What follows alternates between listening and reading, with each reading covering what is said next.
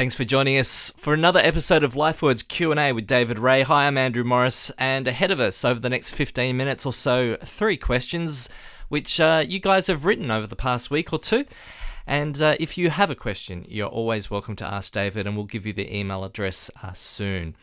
Okay, so the first of three questions, David, looks at uh, the issue of exhaust- exhaustion and ministry. I know so many Christians who are utterly exhausted in doing ministry and other things. Some of them say it's better to burn out than rust out.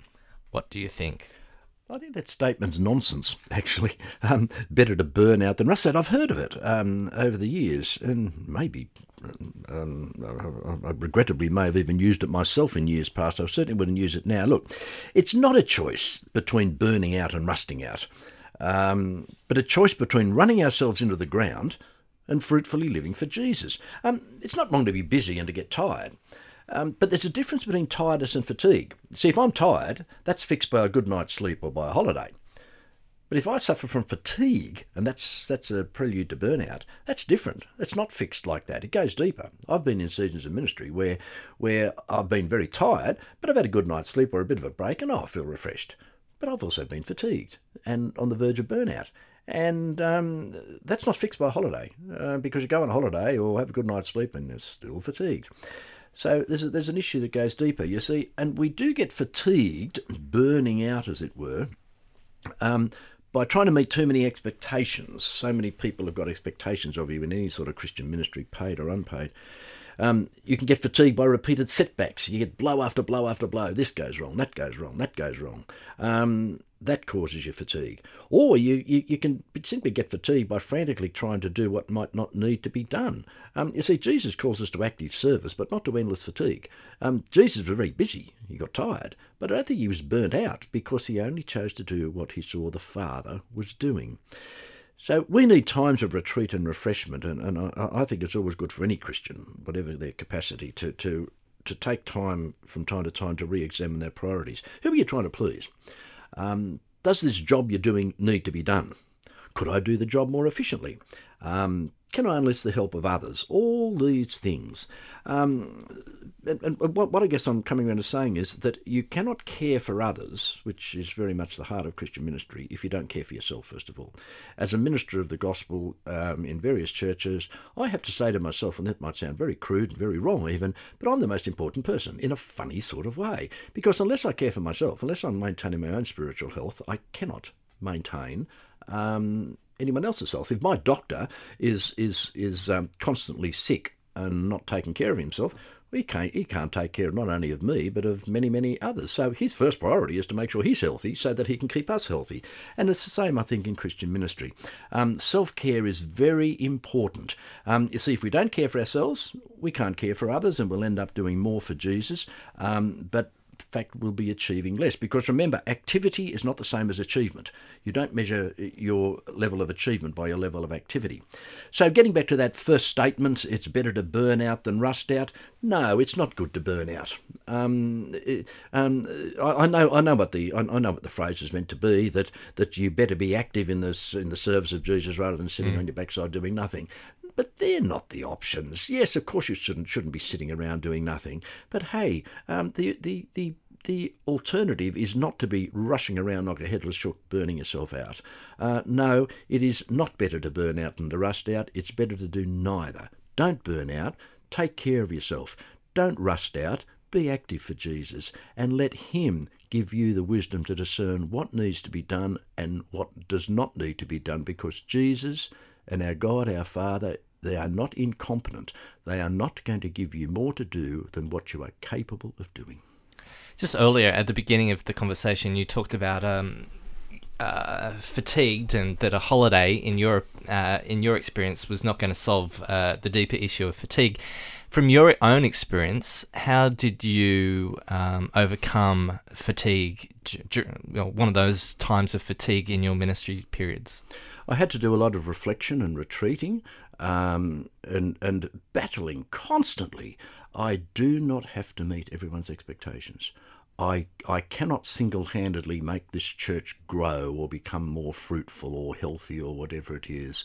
Um, I cannot single handedly do everything.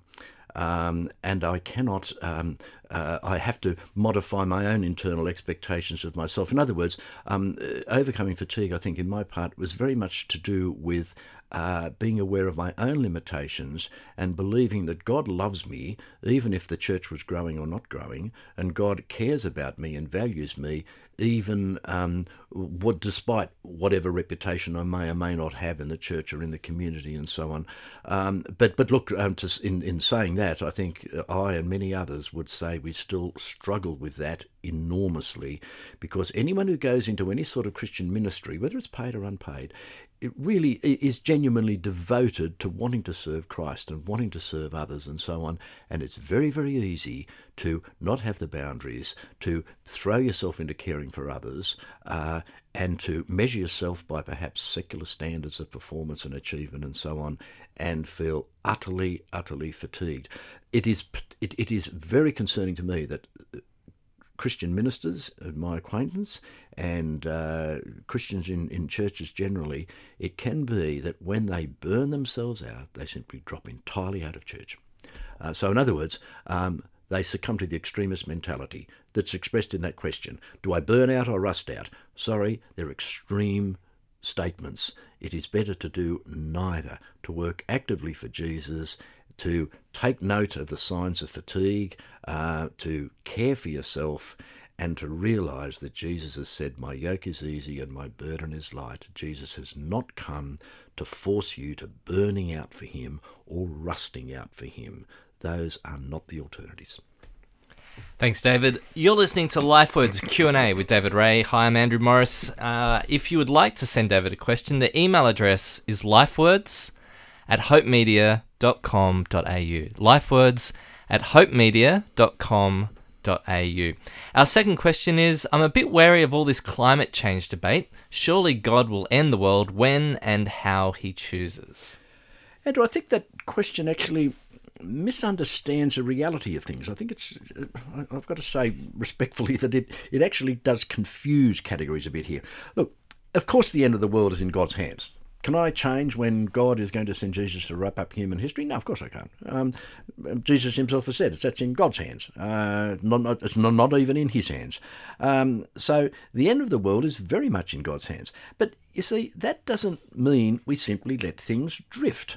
Um, yes, God, the world will end when God has sovereignly determined it will, but that doesn't mean that we don't um, care for the world um, in the meantime. For example, at the height of the Cold War, I think there were Christians saying, well, um, there's um, nuclear weapons being stockpiled on all sides, and um, the world may well end through a nuclear holocaust. Well, praise God, it didn't because Christians and others uh, worked for peace in such a way that uh, that threat is now much more diminished. And um, so, uh, were those people wrong? Was as if God's saying, "Oh, I was going to end the world through a nuclear holocaust, and you guys have um, spoiled it all." stopped me. Yes, you stopped me. Of course not. God's sovereignty, remember, um, takes account of human activity and so on. Now, now, those who reckon that climate change is a big threat, and, and I, for one, uh, include myself in that number. Um, I figure that doing something about it is a gesture of care for creation and for succeeding generations. For me to simply shrug my shoulders at that and to say, well, uh, no, it doesn't matter because God is simply going to end the world as, when He will, it means that um, I'm succumbing to fatalism. Uh, why bother caring for the poor? Why bother doing anything? Why why bother um, caring for my um, future generations of, of, children and grandchildren and so on? God's going to end up end up um, winding up the world when He chooses. So what's the point? But of course, most Christians will not go to that point. The world could end due to climate change. It could end that way, uh, and despite all our efforts to um, alleviate it, uh, it might be the way the world ends. But then again, there might be um, a revival of nuclear holocaust type things, and it might end that way. We really don't know. I'm not going into the, the whole issue of, of, of the science of climate change. There are climate change skeptics, and there are um, people who do, like me, who would endorse uh, most of the scientific studies that have been done on climate change. I, I, won't, I won't go into that because there's sincere views on either side. But but what I'm arguing against here is is any sort of fatalism that somehow or other I will take a position on climate change because of my view of God's sovereignty. No, take a view on climate change according to how you read the science and how you read the um, responsible studies that have been done. You You may come to different views on that, and Christians I know do. But please don't bring in this business of God will end the world, because I think that allows us to become fatalistic and says, well, God will end the world no matter what. Uh, uh, so um, if the earth warms too much, well, that's just that's just God doing it. No, I think God says, you care for the world and let me determine how I'm going to end it. You're listening to LifeWords Q and A. Our final question, David. It's very much tied, I guess, in a way to what you were talking about in the first question. How would you define grace? Yeah, it's an interesting one. That it's, it's such a, it's such a profound and basic Christian concept. But yeah, how do you define it? It's like a lot of things. How do you define love? How do you define uh, holiness and all this sort of thing? Very very hard. But I tell you what. How about a Potter definition? Grace is kindness shown to those who don't deserve it. Um, kindness shown to those who don't deserve it. Let, let me expand. Um, it's not mere kindness. Let's say a little girl brings her mum breakfast in bed, and the mother very kindly reacts to that. That's not grace. That's not grace because the little daughter is is is is um, doing a lovely thing for her, and mum is saying, "Oh, thank you so much, darling," and you know, being very nice to her. That's not grace. It's kindness, and it's very good. But then again, a grown-up daughter of that same mother has made life misery for her, abusing her, staying at a distance from her, making her life a misery, and yet that mother is kind to her in many practical ways. That's grace. Because you see, the little girl, uh, uh, in a sense, deserves that kindness. Um, she's lovable. But the grown up daughter is not at all that way the grown up daughter, uh, you know, if we were going to go by strict um, law keeping, as it were, the grown up daughter deserves to, as it were, um, get a get a kick in the pants, as it were. But the mother has been kind to her. So I think that's that's what grace is. Um, it's showing kindness, but not just showing kindness, showing kindness to those who don't deserve it. But but I just want to qualify that too, because some people, when when you use this phrase uh, un, that you're undeserving, they then immediately equate it as being worthless that great hymn, Amazing Grace, that saved a wretch like me. Well, that was written in sort of 18th century language, and I hope we don't see ourselves as wretches, as being worthless. Um, you see, being undeserving is not the same as being worthless. Uh, any Christian who says, "Well, well, um, grace is is based on the fact that I am worthless," is actually flying in the face of the Scriptures. See, God made me in His image. Well, that's that doesn't make mm. me worthless. Um, Jesus died for me. Well, he didn't die for rubbish. Uh, oh, and the Holy Spirit of God lives in me. Well, well, um, uh, he doesn't live in junk. Oh, and also God wants to spend eternity with me. Well, hang on. Um, he doesn't want to spend eternity with a piece of useless rubbish. No, we matter. We may not deserve God's kindness, but he thinks we're worth it. And I think that's we've got to grasp that tension. Not to proudly look at God and say, listen, here, you've got to show me grace because I'm such a great guy. No, no, no, no, no. You are not deserving of that grace because you fall short of the glory of God, as the Bible says. But even though I've fallen short of the glory of God, God thought it was worth sending Jesus to die for me. So, and that, that grace, of course, is shown supremely through Jesus dying for us while we were rebelling against him, while we were yet sinners. Christ died for us, Paul says.